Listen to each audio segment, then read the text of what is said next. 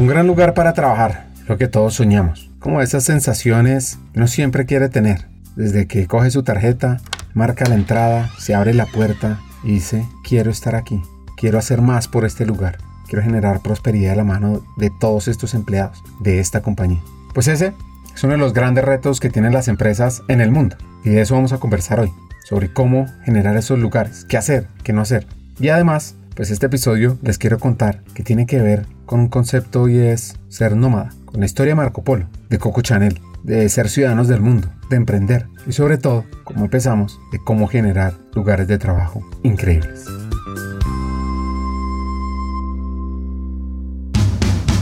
Hackers del Talento, el podcast que busca cambiar el juego por lo humano en Iberoamérica.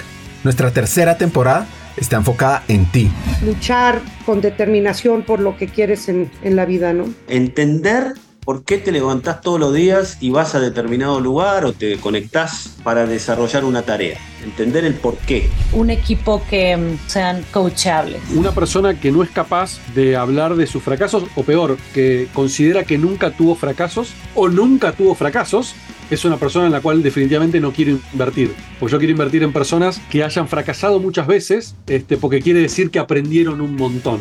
Cree en tu talento, tus capacidades, para que seamos parte clave de una región más competitiva, inclusiva, equitativa y próspera, donde juntos pongamos a las personas en el centro del mundo del trabajo. Nuestra responsabilidad es ayudar a líderes a que conecten su cabeza con su corazón. Porque es imposible hacer algo o tomar acción sobre una situación o sobre un problema del cual uno no es consciente. Esperamos que disfrutes esta tercera temporada, porque va a ser una fuente de inspiración, unión, colaboración, aprendizaje, debate para la comunidad interesada en el talento a través de historias, hacks, reflexiones. Yo me leo a mí mismo para que no se me olvide lo que yo es que enseñaba. Sea fiel a eso que usted escribió y que reflexionó. Así. A mí me han dado un par de consejos muy buenos, prácticos. Uno, uno tiene que leer lo que escribe. Y hay otro que también es práctico, que no es tan filosófico, pero que también me ayudó mucho, y es que a la gente hay que recibirla. Y conversaciones con CEOs, líderes de talento humano, escritores, actores de cambio, vas a recibir múltiples ideas para evolucionar como persona, como líder y para que tu empresa sea mejor. Soñar y pensar en grande es exactamente igual que hacer soñar y pensar en pequeño. Te invitamos a regalarte este espacio para ti, con conversaciones profundas y significativas que te harán pensar y te inspirarán a tomar acción. Únete a nosotros en este viaje para hackear el talento y juntos cambiemos el juego por lo humano, por un futuro fuera de serie.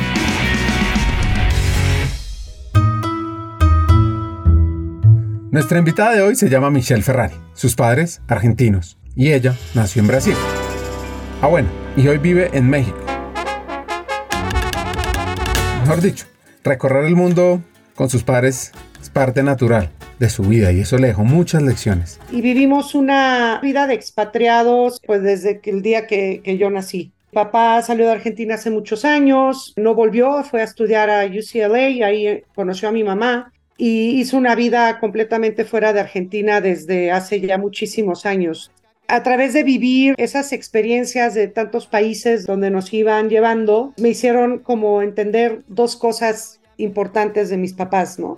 Que una es que el cambio es lo más constante que, que tenemos, que es algo que nunca cambia y cómo adaptarse rápidamente a eso, viéndolo siempre de un lado positivo y rompiendo barreras, horizontes, acomodándote a culturas nuevas. Con mucho esfuerzo, te diría, pero siempre con un positivismo muy importante por parte de mis papás, ¿no? Y, la, y te diría que mi mamá, una compañera fiel, donde la creencia de la unificación de la familia era súper importante. Creo que también ella dejó mucho atrás en su carrera por seguir la carrera de mi papá, pero siempre una mujer muy fuerte, muy dedicada, totalmente mm, convencida de lo que hacía y pues eso lo transmitían siempre, ¿no? Entonces siento que vengo de un hogar y de una educación sumamente privilegiada en ese aspecto, tremendamente orgullosa de ser hija de quien soy.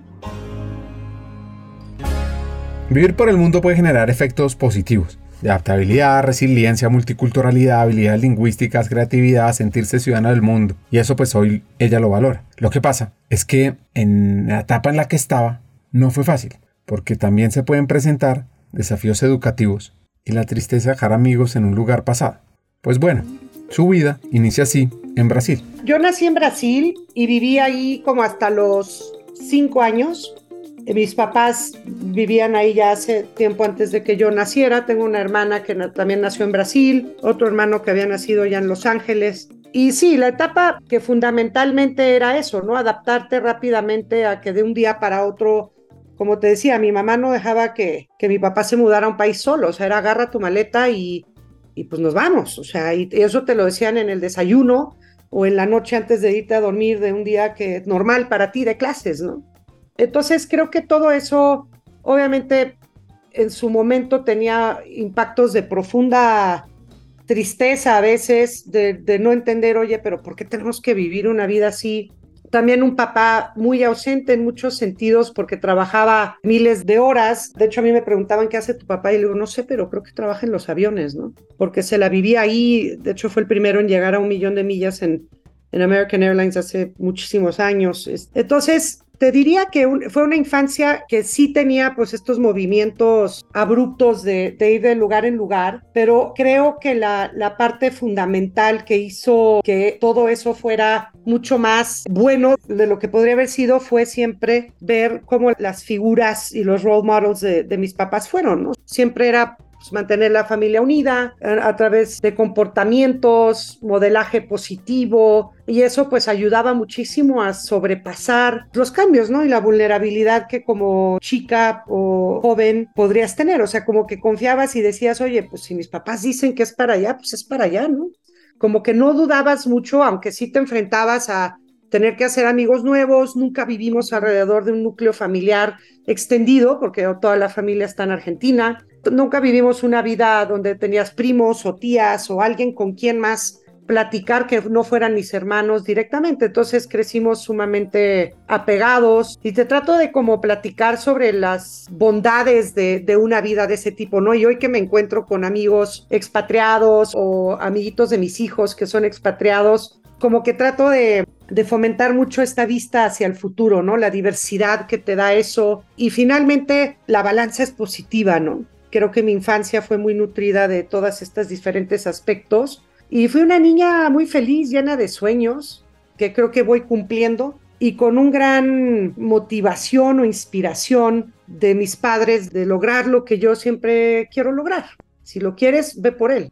Y nunca tuve como ese no, no, no puedes hacer eso, no puedes ir por ahí. Siempre nos dieron como la misma educación en, en temas de género, ¿no?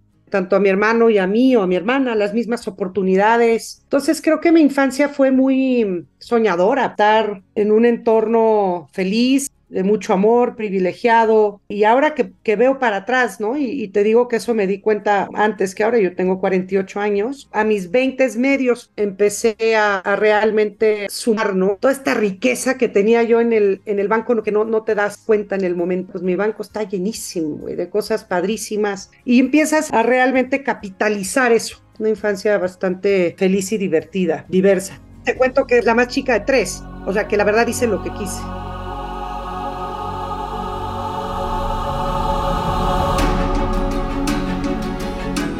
Imagínense que había un joven veneciano por allá por el siglo XIII llamado Marco Polo. Desembarcó en lo que sería el más grandioso de los viajes corporativos, una odisea comercial que trascendería fronteras y épocas. Polo, más que un explorador, era un visionario del comercio, un estratega de la globalización antes de que el mismo término existiera. Su viaje, iniciado con la promesa de riquezas y descubrimientos en el lejano oriente, se convirtió en una exploración de mercados inexplorados y de oportunidades sin precedentes una mente aguda para los negocios y un ojo para el detalle, Marco Polo se adentró en el corazón de Asia, una región que estaba envuelta en misterio, que tenía un alto potencial económico. Cuando uno se lee sus libros, sus narraciones, más que meros relatos de aventuras, eran informes detallados de las dinámicas de mercado, las estructuras políticas, las oportunidades comerciales en tierras exóticas. Cada ciudad que visitaba, cada cultura con la que interactuaba, pues al final le ofrecían conocimientos valiosos sobre rutas, recursos, y la complejidad del comercio intercultural. En su viaje descubrió productos y prácticas comerciales, identificó redes de comercio y la posibilidad de expandirse, de llevar las empresas europeas a ese continente. Pues esta odisea, que está plasmada en sus crónicas, se ha vuelto en una guía esencial para los magnates y emprendedores de su tiempo. Ilumina un camino hacia el este lleno de promesas y desafíos.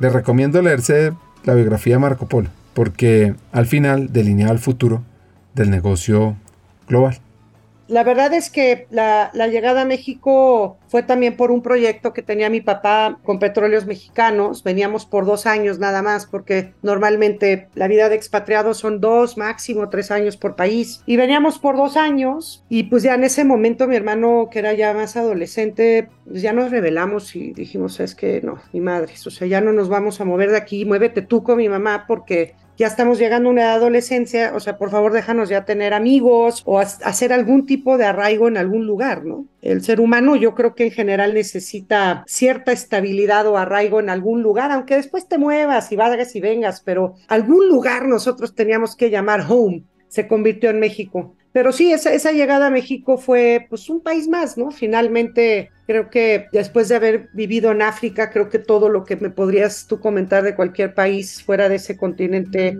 era glorioso, ¿no? Lo que venga va a ser mejor de lo que experimentamos en África, que, no me malentiendas, porque África fue yo creo que un breaker en mi vida en términos de muchísimas cosas, de todo lo que vivimos ahí y enfrentamos ahí, te hace pues un ser diferente. Definitivamente creo que fue algo que, que hizo mi vida diferente, pero a lo que voy es llegar a un país donde, por lo menos en un poco más de vías de desarrollo, donde había cosas mucho más infraestructura, eh, en esa época, pues obviamente no era el México que tenemos hoy, era en el 84, 85, justo llegamos casi en la época del temblor. Pues bueno, veníamos otra vez a conquistar un país por dos años y esa llegada pues fue bastante smooth en el sentido de que pues nos metimos a una escuela internacional, como en todos los países que estábamos. Entonces te topas con gente que tiene las mismas problemáticas que tú, ¿no? Como niña, digo, o amigos que te encuentras en el camino. Entonces empiezas a decir, oye, pues no estoy tan mal, ¿no? La verdad es que hay otra gente que la pasa igual de jodida que yo, pues así es la vida, ¿no? Finalmente no soy diferente eh, en, en, lo que yo he vivido, ¿no? Como tal vez lo había experimentado en otros países con menos comunidad expatriada en su época. Entonces esa llegada fue de bastante alegría, como te digo, después de haber vivido en otros países con más complejidad. Pues nada, esperando a que se cumplieran los dos años.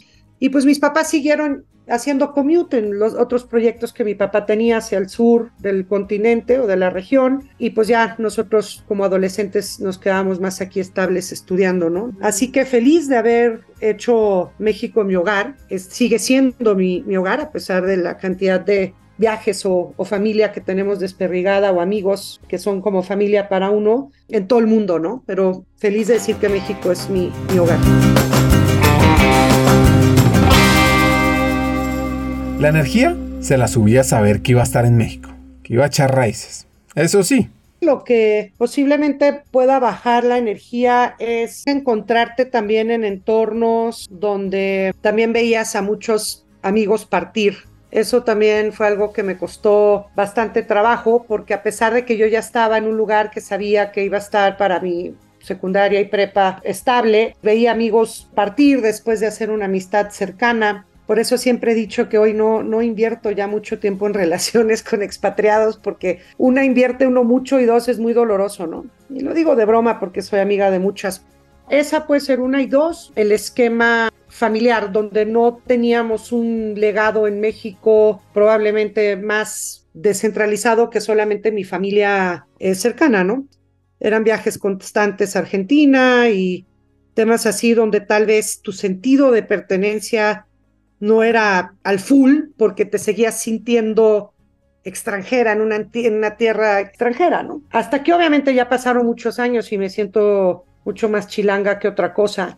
Me siento, no soy, pero me siento. Y creo que era un poquito eso. Si te das cuenta, mi vida revolvía alrededor mucho de los temas de dónde vivíamos.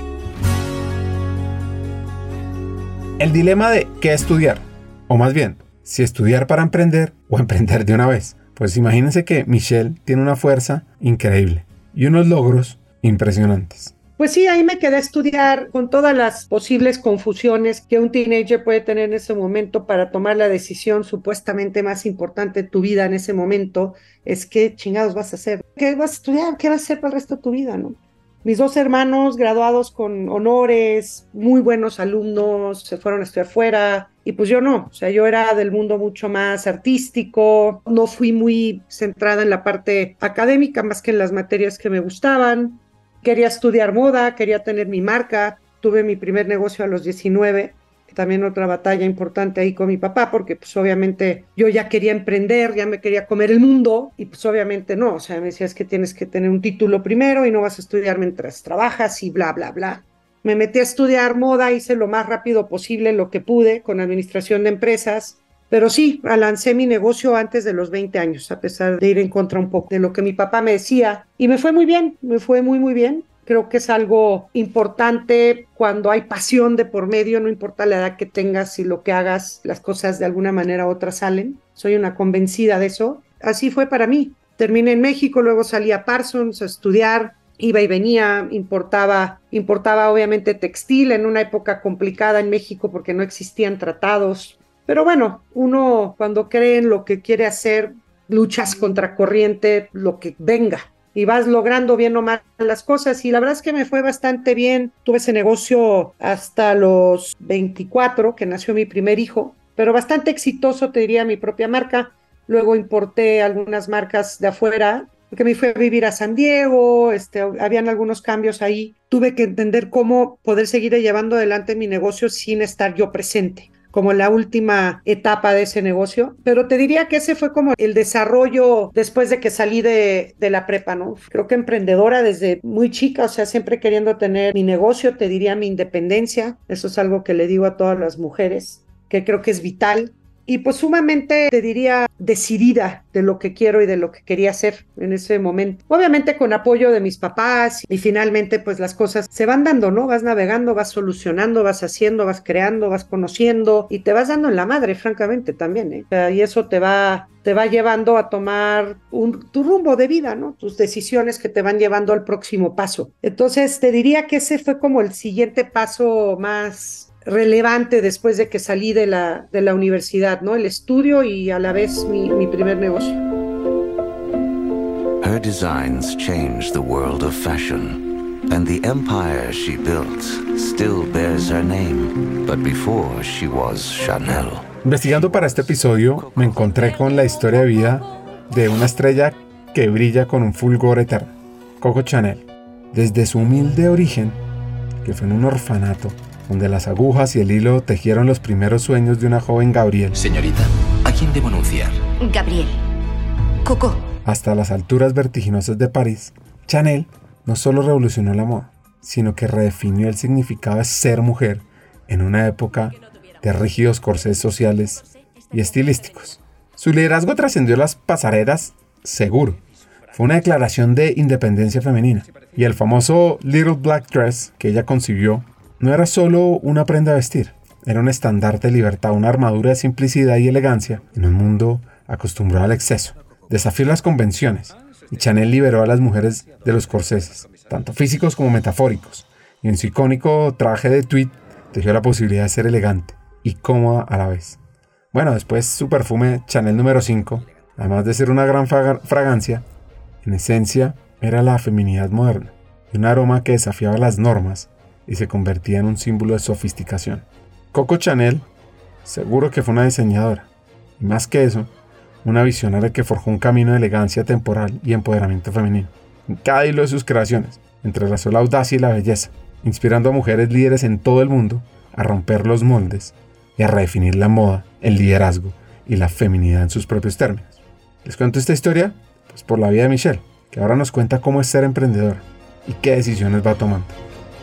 Bueno, ¿qué decisiones iba tomando ahí? A ver, obviamente era mi, mi, primer negocio, ¿no? Que emprendí hablándole a un público sobre el tema del emprendimiento, díjole, pues obviamente no sabía absolutamente nada de lo que estaba haciendo. O sea, la verdad es que yo iba probando, iba recalculando, iba probando otra vez. Y creo que lo que más me mantenía motivada y era que claro que yo podía y podía con lo que se me presentara enfrente. O sea, nada me iba a parar a mí de decirme que yo no iba a poder estar en Fashion Week de donde me dijeras, tener mis clientas y venderle a las tiendas. Era muy soñadora, o sea, y quería cumplir esos sueños con muchos tropiezos, obviamente, porque para emprender se necesita cierto, pues sí, planeación, enfoque, cosas que obviamente al tener el primer negocio uno lo tiene, ¿no? o sea, cree que las cosas son mucho más fáciles de lo que son, que esa también es una virtud porque te permite ir avanzando sin el overanalyze todo, ¿no? No, es que si voy para allá, entonces me voy a, entonces esto mejor no lo hago. Si voy para allá, pues yo iba y lo hacía, ¿no? Y ya si me, si me pasaba algo en el camino, pues ya ahí veía cómo lo iba a arreglar. Poco miedo, te diría, muy poco miedo de enfrentarme a, dificultades que me enfrenté a muchas, ¿no? Desde quedarte con miles de piezas de inventario porque no las lograste colocar o salieron mal o porque cualquier cosa que cualquier uno vive cuando emprende un negocio. Pero lo, otro que también aprendí es que siempre hay una mejor decisión para algo, siempre hay soluciones, siempre hay soluciones, menos para la muerte. Eso es algo con lo que es mi GPS de la vida, ¿no? Creo que es encontrar la forma en la que uno toma esas decisiones y ir saliendo adelante, ¿no? Con los tropiezos, tal vez los retrocesos en algún momento y luego las cosas se van acomodando y se van dando, ¿no? El tema ahí es que obviamente se te va abriendo un mundo de posibilidades, te empieza a ir bien y pues entonces quieres entrarle a todo y entonces también quiero vender allá y entonces quiero exportar a Colombia, pero entonces también quiero entrar a trajes de baño, pero entonces también quiero... Y ahí es donde empieza un poquito esto que te digo de los principios de emprender, ¿no? Que después los vas entendiendo mejor,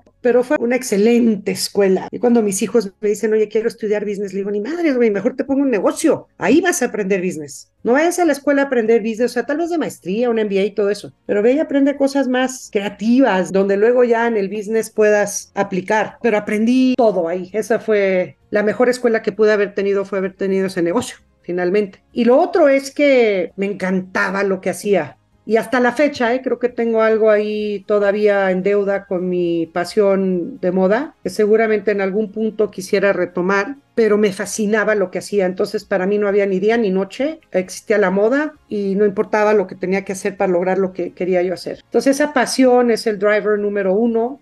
Me levantaba, trabajaba, hacía lo que quería, ganaba dinero a una temprana edad y con muchas posibilidades de crecer. Y pues ese mundo luego se acabó porque eh, tuve a mi primer hijo y no dejé de trabajar, o sea, seguía trabajando, pero pues obviamente se vuelve un poquito más complejo eh, que el mundo era un pañuelo para mí en esa época y te ibas a cualquier lado del mundo a conseguir textiles, a la feria de no sé qué, a estar en presente en, no sé qué fashion show, etcétera, pero pues ya con mi primer hijo era cada vez más complicado llevármelo en estos viajes y pues obviamente uno de los principios que te dije de mi infancia y del role modeling de mis papás es una familia unida, ¿no? O sea, yo no iba a tener hijos para no educarlos yo, ni estar con ellos. Digo, siempre trabajé como mamá, esa es, otra historia, pero no iba a dejar a mi hijo para irme a, ver un fashion show a Nueva York en ese momento, ¿no? Entonces las cosas empezaron, mis prioridades empezaron a cambiar un poco al tener a mi hijo y pues quería estar cerca, quería no viajar, quería estar en un lugar donde no me tenía que separar de él, pero quería seguir trabajando forzosamente, ¿no? Me costó un divorcio también. Las mujeres que emprenden y que tienen un alto grado de independencia, difícil conseguir a veces una pareja que pueda no sentirse amenazado por eso, ¿no? Siempre la mejor comunicación que puedas tener con tu pareja que no fue mi caso, ¿no? Porque pues, yo creía que mi pareja en ese momento sabía que yo no iba a dejar de trabajar.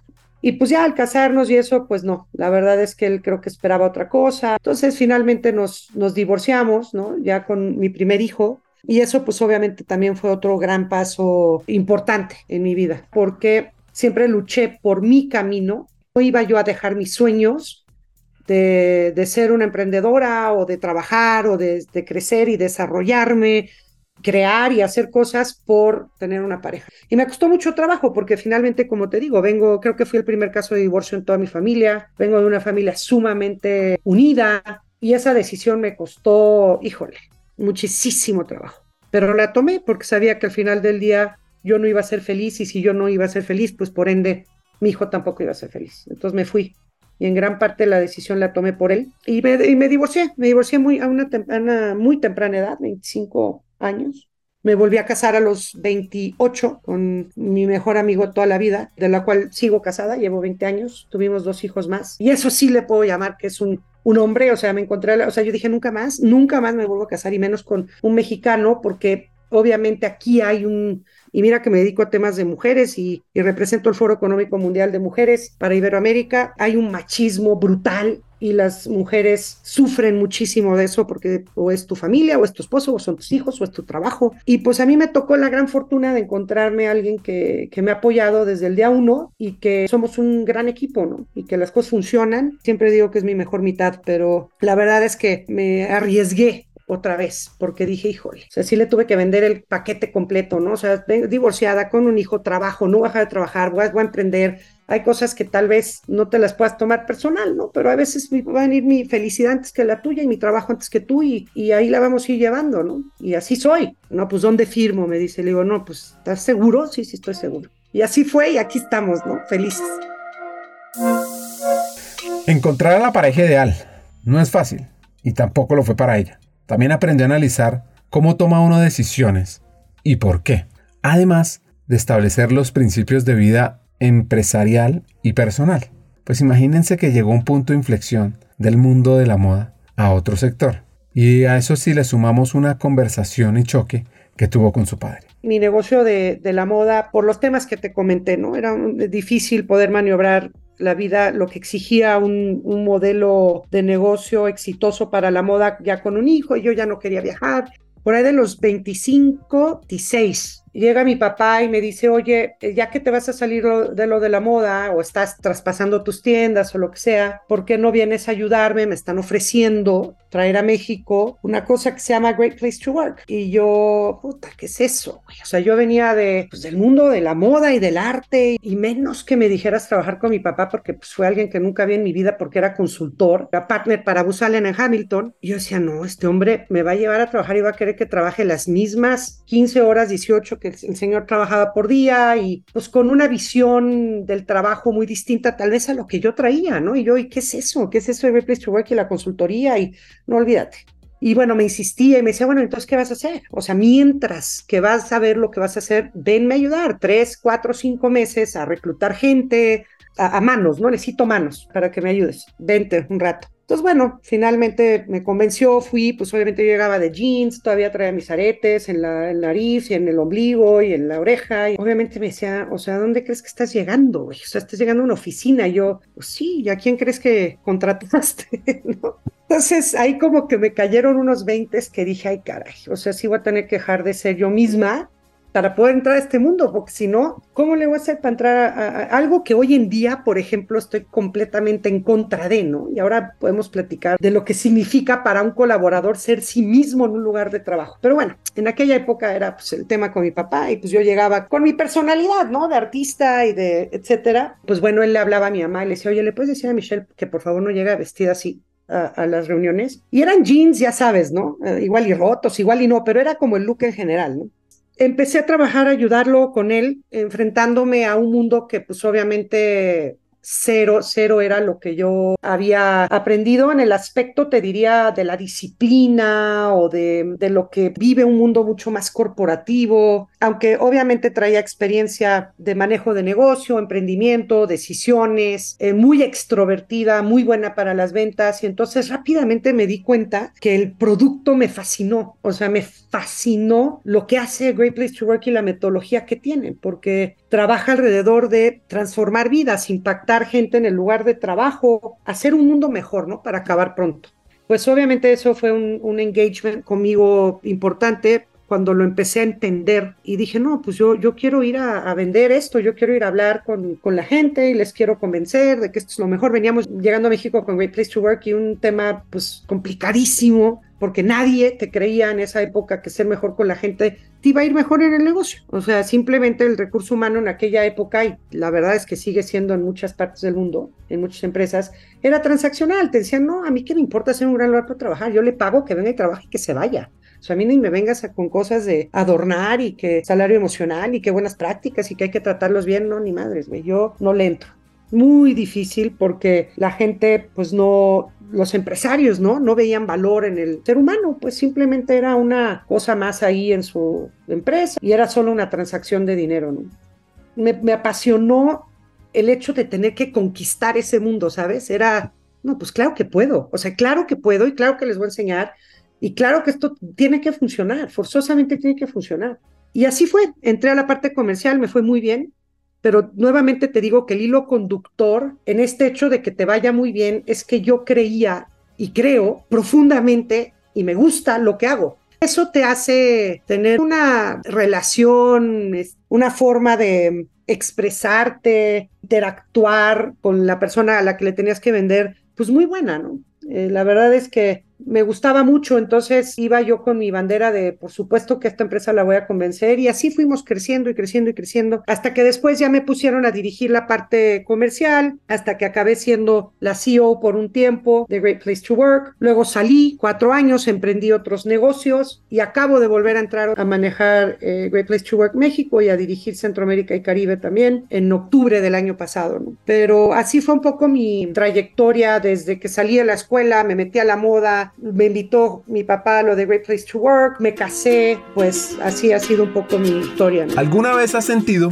que puedes ser parte de algo más grande? En Hackers del Talento exploramos ideas y sobre todo trabajamos incansablemente por crear un camino hacia un mundo laboral más humano y próspero. Y lo sabes, tú eres parte crítica en esta misión. Imagina el efecto mariposa de compartir este episodio. Al pasar la voz a alguien que conoces, puede ser el catalizador de un cambio profundo en la vida de alguien más. Piensa en esa persona, alguien que como tú está listo para crecer y evolucionar. Compartir este episodio con ella no es solo un acto de generosidad, es un paso hacia la construcción de una comunidad más fuerte y unida. Únete a nosotros y sé parte de la vanguardia del cambio en el mundo laboral. Te puedes suscribir en LinkedIn buscando hackers del talento para descubrir diariamente aprendizajes del mundo del trabajo. Además, si ingresas a nuestra página web hackersdeltalento.com, te esperará nuestro newsletter Cartas al Talento, lleno de hacks y reflexiones semanales. Y recuerda, cada pequeña acción cuenta. Al unirte a nosotros, más que escuchar un podcast, estás activando un movimiento.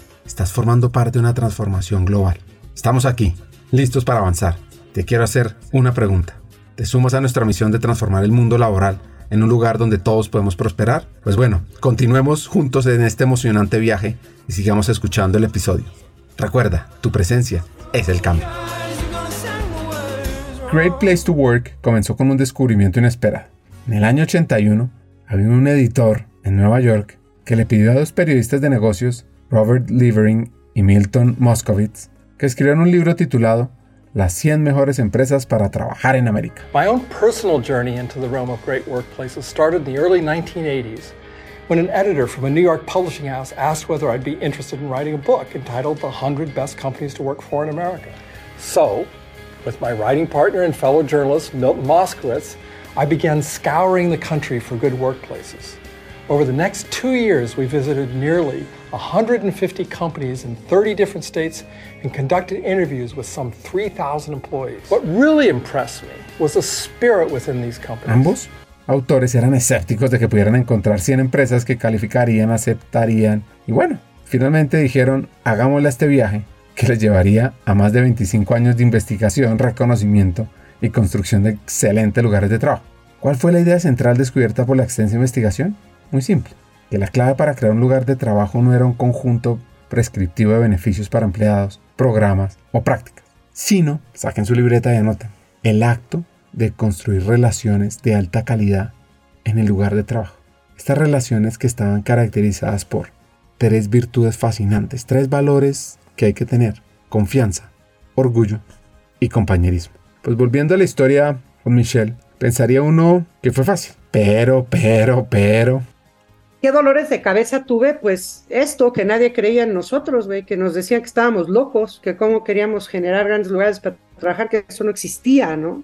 porque finalmente era volver a emprender, porque nada estaba puesto, o sea, yo no llegué a una silla corporativa con a orquestar, yo llegué a, remangarme y a ensuciarme con lodo, a traer otra vez este, un, pues un concepto que había que, que build from scratch, ¿no? Un poco con lo que me pasó con mi marca de moda. Y sí, lo que pasa en ese mundo de, emprender es que puta, un día puedes estar feliz porque lograste algo y luego estás tres días mal porque dices, híjole, no, no, no lo voy a lograr. ¿Cómo le voy a hacer para, para realmente hacer que funcione, que sea valioso? Y luego otra vez es ese famoso roller coaster hasta que llegas a cierta estabilidad de posicionamiento de marca, de credibilidad, de flujo, de sobrevivencia, etcétera. Pero creo que te diría que los dolores de cabeza iban mucho por ahí en algún punto también empezó a ser un poco de dolor de cabeza darme cuenta que no estaba trabajando solo para mí misma. Obviamente estaba mi papá y otras personas de socio, ya luego me hicieron socia porque fui a pedir acciones porque dije ni madres, o sea, no voy a seguir aquí si no soy parte de, pues yo quería algo para mí, quería trabajar para mí, no quería trabajar para alguien más, sin que tuviera yo un pedazo del pastel.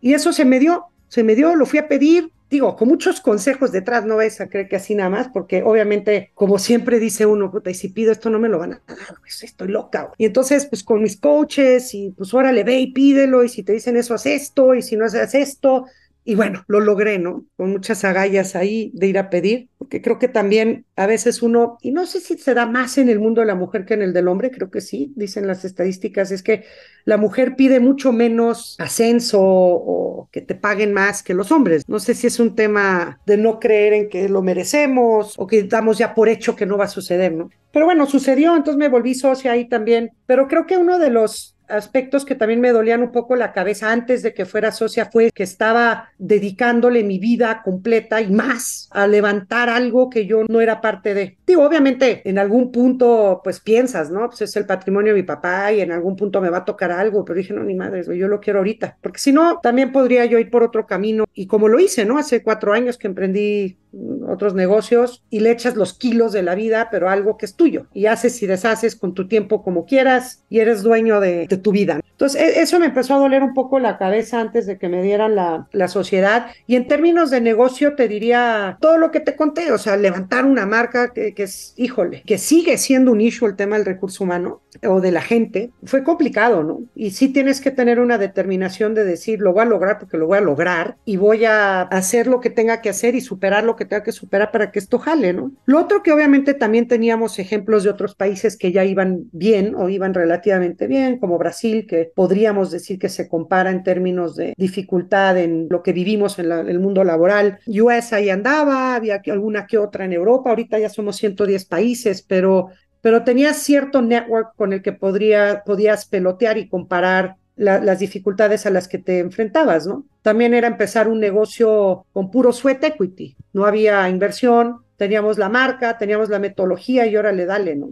Nadie va a venir a darte un cheque, por tanto, para que contrates tanta gente desde el principio y ver si funciona. O sea, había que ir demostrando poco a poco, con mucho sudor, te diría, y trabajo para, para sacar eso adelante.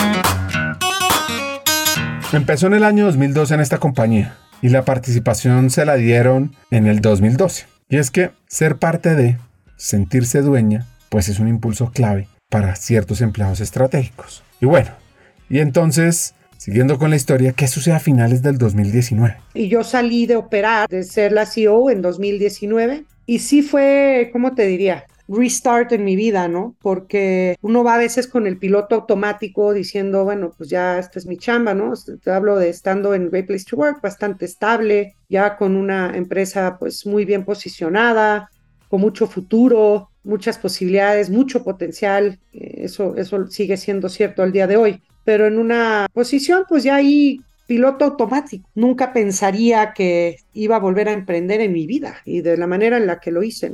Pero bueno, ciertas situaciones me llevaron a tomar la decisión de salir de, de, operar Great Place to Work, dije, ¿y ahora qué hago? O sea, no, no, no sé, aparte me sentía muy sola porque pues ya emprender a los 45, 44 no es lo mismo que cuando emprendí a los 19 o a los 25 que Jorge, mi papá, me invitó a trabajar a Great Place. O sea, ya el mundo, ya tienes tres hijos grandes, las necesidades son diferentes, las prioridades son diferentes, tiempos son diferentes. Y sí dije, puta, sí está difícil, pero lo voy a lograr, ¿no? Lo voy a hacer. Y pues obviamente me enfoqué a los temas que, que más conozco, que es el mundo de, de la gente, del mundo de las personas en los lugares de trabajo y por qué no decido emprender un negocio que tiene que ver con culturas de innovación justo antes de que entrara la pandemia.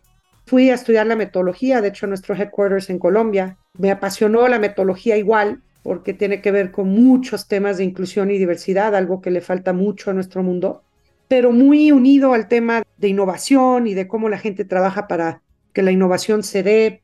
Y pues bueno, agarré ese modelo y dije, pues bueno, lo, voy a traer a México y voy a ir pues a, a, todo mi network, ¿no? A hablar sobre innovación. Y pues lo lancé y justamente llegó la pandemia en marzo, o sea, dos meses después, que fue pues obviamente un freeze para todos y pues quién iba a estar pensando en cultura e innovación y adaptar un modelo nuevo, porque obviamente adaptar modelos nuevos de este tipo implica más chamba en las empresas, dedica más dedicación para seguir mejorando tu estándar de trabajo y pues a veces recursos humanos ya está hasta el gorro, ¿no? Y dices, ¿sabes qué? Ya, ya suficiente tengo con tener que hacer las cosas para un great place to work o para un clima, etcétera. Y justo entra la pandemia no, obviamente no fue el año que esperábamos que fuera cuando lo arranqué, pero a mi fortuna la innovación se convirtió en algo crítico porque las empresas se dieron cuenta que tenían que sí o sí innovar para sobrevivir. Y ahí pues empezamos a conectar en, esa, en ese storytelling de decir, oye, pues prueba que tanto tu cultura realmente está funcionando y qué tienes que hacer para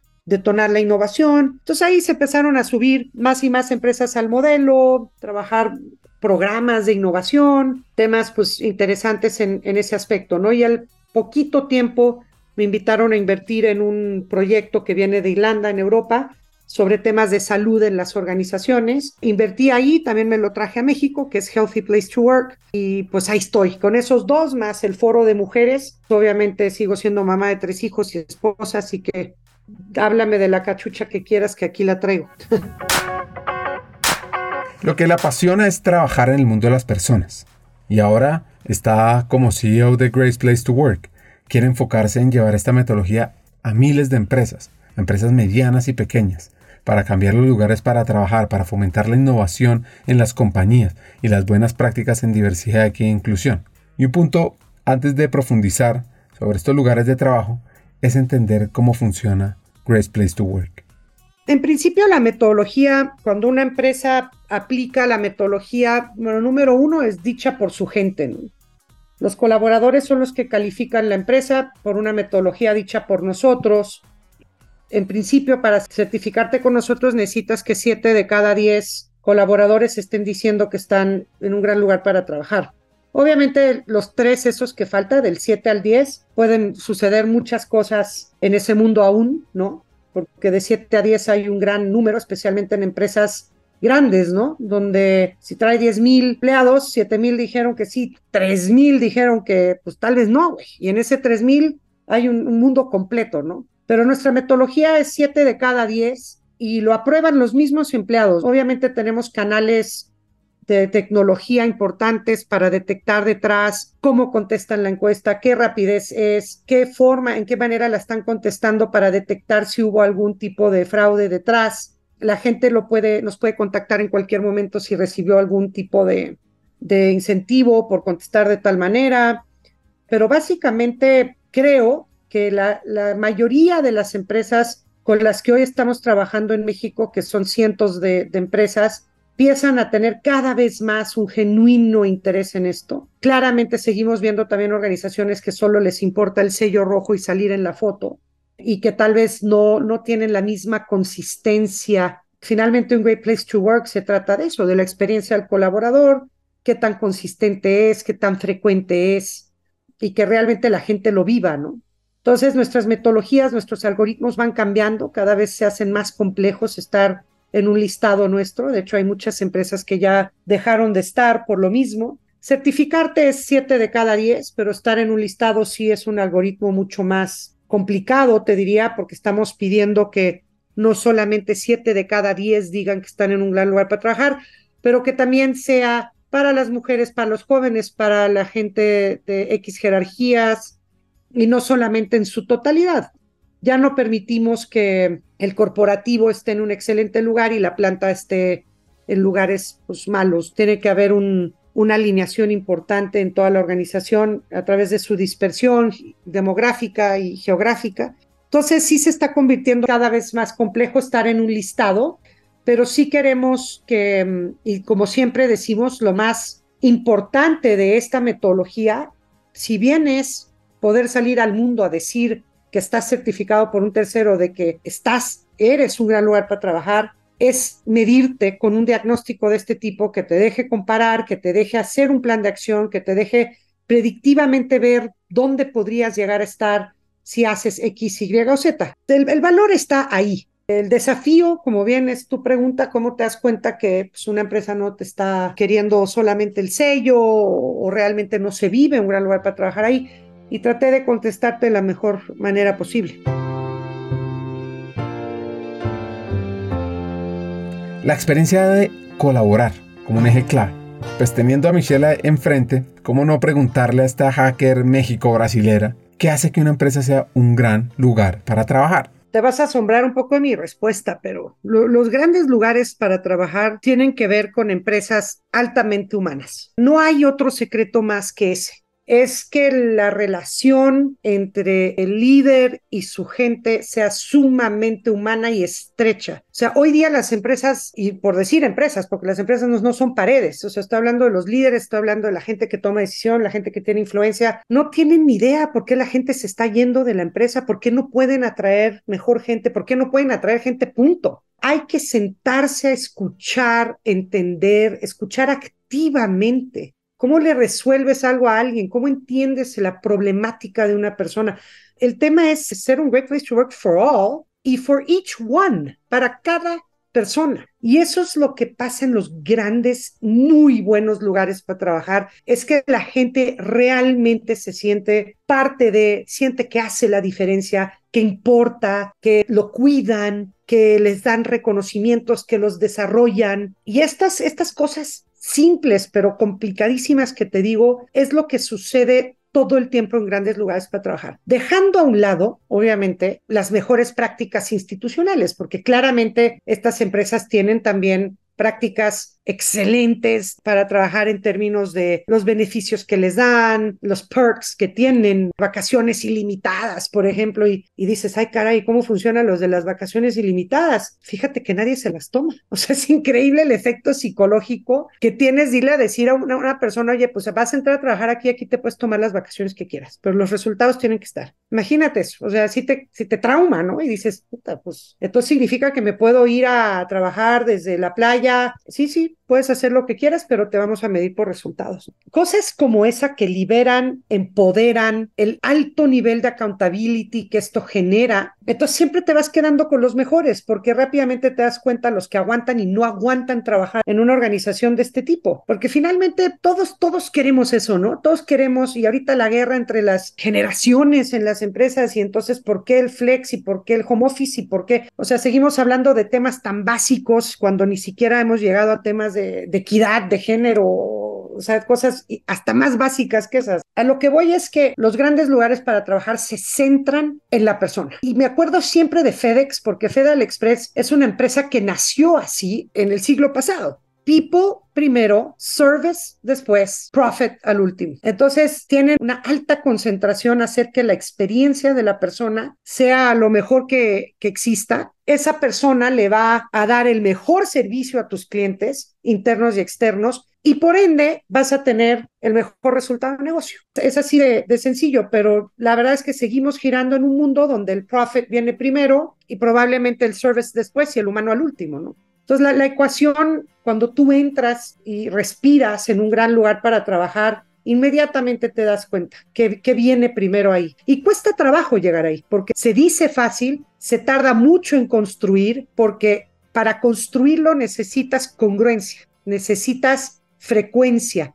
necesitas que esto suceda cotidianamente y la única manera en la que puedes lograr eso es con la relación que los jefes tienen con sus equipos de trabajo. Los mini Great Places to Work, los microclimas hacen la suma de la gran, gran, gran organización para trabajar. Creo que hoy día el liderazgo todavía está muy ávido de esto. Yo creo que nos falta mucho como líderes desarrollar la parte soft, humana, porque tal vez somos muy buenos líderes para mil otras cosas y por eso son líderes y por eso están sentados en un lugar jerárquico, ¿no? Pero nos falta mucho por llegar a ser más sensibles, más empáticos y también te diría algo, empresas más horizontales Seguimos viviendo en un mundo demasiado jerárquico donde las creencias de ese mundo, o sea, la jerarquía te da poder. Si me acerco, pierdo poder. Si te doy información, pierdo poder. Si me guardo información, soy más poderoso. Todo eso sigue existiendo en nuestro mundo corporativo hoy. Entonces hay que romper con esos paradigmas de un liderazgo que hoy día funciona. Y más si quieres, primero, tener recursos, porque olvídate el talento por un momento. O sea, está dificilísimo encontrar gente que no se la lleven, que la gente no, no me gusta la palabra retener, eh, que la gente permanezca y esté presente en la organización. Y lo otro es el tema de que los líderes estén promoviendo esta experiencia, ¿no? O sea, estamos viviendo en un mundo muy complejo con nuevas generaciones, con un replanteamiento completamente distinto después de COVID. Ya no conoces a la gente con la que trabajabas, o sea, los últimos mil días cambió eso por completo. Y no solo eso, llegó un robot con inteligencia artificial, una máquina que así deshace y es tremendamente poderosa. ¿Y ahora qué hacemos con eso? Los últimos mil días o mil cien días han sido tremendamente difícil para el mundo de las personas, ¿no? Para HR también, pero siento que como líderes no estamos yendo y respondiendo a la velocidad de estas nuevas expectativas. Y me toca sentarme con líderes todo el tiempo, líderes, CEOs, oye Michelle, por favor, ¿qué hago y qué pongo en mi propuesta de valor para que la gente quiera venir a trabajar aquí? Y le digo, mira, puedes poner lo que tú quieras en tu propuesta de valor, o sea, ponles las vacaciones ilimitadas anuales, ponles sueldo, ponles, la gente va a entrar y si no tiene un ambiente donde está atendido, donde hay empatía, donde hay liderazgo humano, donde la gente es primero, donde hay un, un lazo de humanos ahí, confianza en el trabajo, se te van a ir porque están buscando un lugar donde quieran ser tratados como gente, como humanos, como... Y eso cambió mucho. El, el Great Resignation tiene que ver mucho con eso y ahora nos estamos enfrentando a un México con un potencial enorme de crecimiento por el nearshoring famoso, pero ¿qué crees? No hay gente, no hay abastecimiento del, del recurso humano y por eso te decía, dejemos al talento a un lado ahorita, porque el talento es una guerra tremendamente difícil de ganar si no estás realmente haciendo una propuesta de valor contundente a alguien talentoso que quieras traer a tu empresa, las razones por las cuales esa persona va a ir a trabajar para ti o contigo son muy diferentes a un, a un salario y beneficios nada más. O sea, el componente emocional hoy día es enorme. Te diría que la virtualidad y el trabajo está blurring. Hoy en día el trabajo no tendría que girar alrededor del trabajo, es al revés. El trabajo gira alrededor de nuestras vidas, o sea, tenemos que tener vida antes que tener, o sea, 100% dedicarnos solamente a trabajar. Entonces, las empresas tienen que entender esto. No, no, me encanta la palabra balance porque el trabajo y la vida personal está totalmente interlazada. O sea, no llego yo a trabajar y dejo de ser mamá. O sea, a mí me, en una junta y me llama uno de mis hijos. O sea, la vida está personal, está presente mientras estás trabajando. O sea, no es que haya ese balance. Igual, si hay un problemón a las 10 de la noche y estoy cenando con mi esposo, pues tomo la llamada, ¿me entiendes? Está completamente entrelazado, pero creo que no estamos yendo a la rapidez a la que la gente está esperando de las empresas y sus líderes. Creo que hay un gran desafío ahí. Winston Churchill decía, el éxito es aprender a ir de fracaso en fracaso sin desesperarse. Michael Jordan decía, he fallado una y otra vez en mi vida, por eso he conseguido el éxito. Edison lo ponía de otra manera y es que las personas no son recordadas por el número de veces que fracasan, sino por el número de aciertos que tienen éxito. Al final, el éxito no solo se logra con cualidades especiales, es sobre todo un trabajo de constancia, de método, de organización. Se alcanza convirtiendo cada paso en una meta y cada meta en un paso. Y me pareció muy interesante, con todo lo que ya ha logrado, profundizar sobre qué es el éxito y cómo lo define. Éxito para mí no tiene nada que ver con puestos de trabajo, jerarquía o dinero, ¿no? O sea, obviamente esos son un, un nice to have definitivamente, pero para mí el éxito es ir logrando mis sueños, aunque sea subir esa primera escalera para mí en, aquel momento, fue un gran éxito. O sea, es decir, no tienes que ver todo logrado para decir que eres una persona exitosa. Creo que los grandes éxitos se van mediendo en pequeños pasos, hay que ir celebrándolos. Y si te planteas el éxito algo muy inalcanzable en ese momento, es tremendamente frustrante, porque yo quiero ser multimillonaria y quiero ser la CEO de United Nations, no sé, puta, pues para alcanzar eso vas a estar pedaleándole toda una vida sin festejarte nada antes. O igual y no llegas y te marcaste un éxito inalcanzable, por ejemplo. Entonces, para mí el éxito es ir logrando estos pequeños, grandes pasos en, en la vida, ¿no? Por ejemplo, para mí, de mis grandísimos éxitos en la vida, ha sido ser una mujer que trabaja independiente, feliz, empoderada, al mismo tiempo que tuve tres hijos, al mismo tiempo que sostengo un matrimonio y estoy felizmente casada, híjole,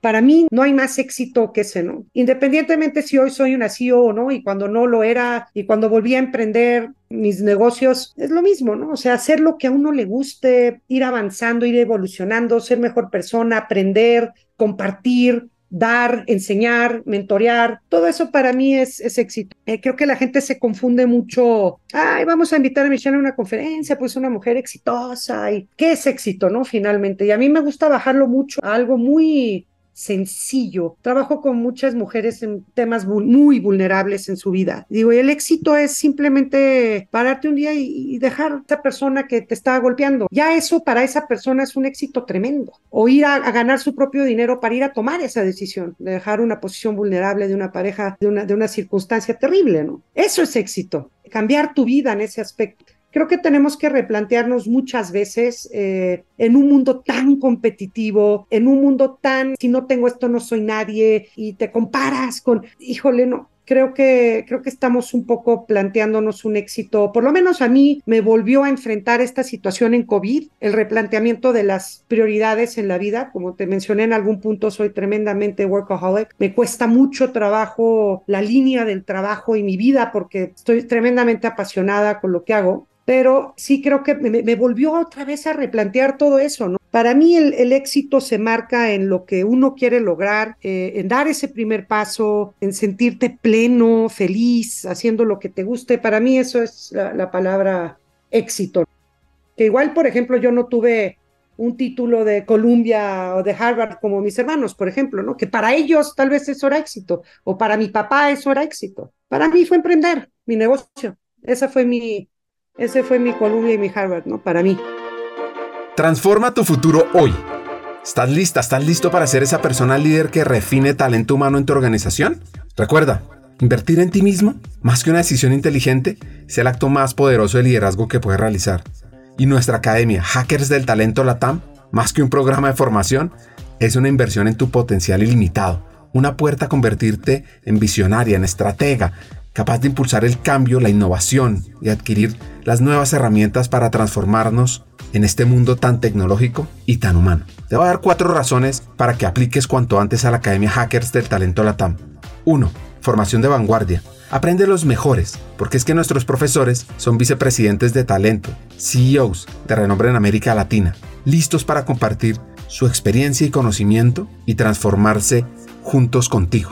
2. Conéctate con una comunidad de élite. Al unirte, te integrarás a una red de profesionales con ambición, con sueños, que enriquecen tu camino profesional y personal, con una gran experiencia laboral, que además probablemente se convertirán en buenos amigos tuyos. 3. Contenido revolucionario y actualizado. Nuestro currículo abarca temas clave para tu futuro, desde estrategia, antropotec, mindset para hackear el talento, liderazgo, impacto, influencia, conocimiento del negocio, analítica de personas, inteligencia artificial. Mejor dicho, te vamos a dar herramientas para que te posiciones y estés a la vanguardia en tu área, en people, en gestión de lo humano. Y por último, la experiencia educativa es de alto impacto. Nuestro enfoque innovador combina teoría y práctica, retos de transformación, coaching entre pares, acceso a cientos de contenidos asincrónicos y mucho más. Y al final, lo que estamos haciendo es garantizar un aprendizaje dinámico y profundo. Entonces, ahora, sí, ahora es tu oportunidad para ser ese líder que guiará tu transformación en talento humano. Aplica a la corte número 5 de nuestra Academia Hackers del Talento Latam. Es muy fácil. Ve a hackersdeltalento.com y ahí encontrarás toda la información para que te atrevas a hacer el cambio, a ser ese líder excepcional que el mundo necesita. El futuro del talento te espera.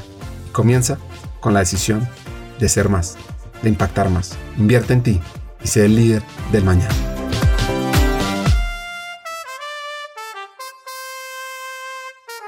Para cerrar, un par de consejos.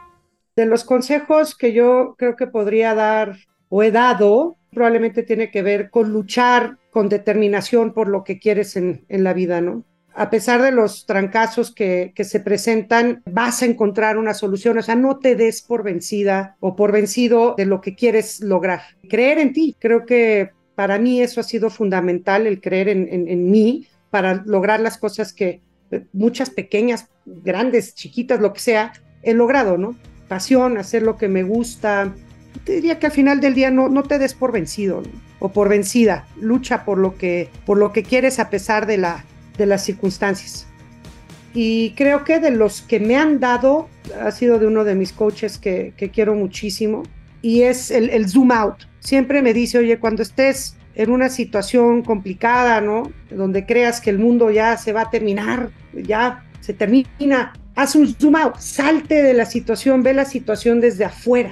¿Cómo se ve esto desde afuera? No, no tú metida en la ecuación.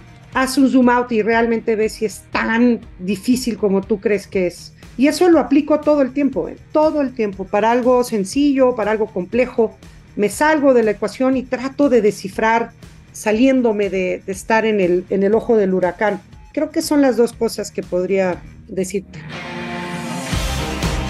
La historia de Michelle, sus lecciones, los retos que superó, su sistema de decisiones y principios, además de su experiencia en talento humano, sirven de guía para la comunidad que prioriza a las personas. Y acá van mis tres hacks. El primero, un gran lugar de trabajo es una empresa que trasciende y evoluciona en el tiempo. 2. Define qué es éxito para ti, para tu compañía, bajo qué sistema de decisiones y principios te vas a regir para ser un líder. Y 3. Entender a los empleados, sus necesidades, sus sueños y conectarlos con la oferta y propósito de la compañía es una tarea titánica de alto impacto. Hasta un siguiente episodio y sigamos hackeando el talento.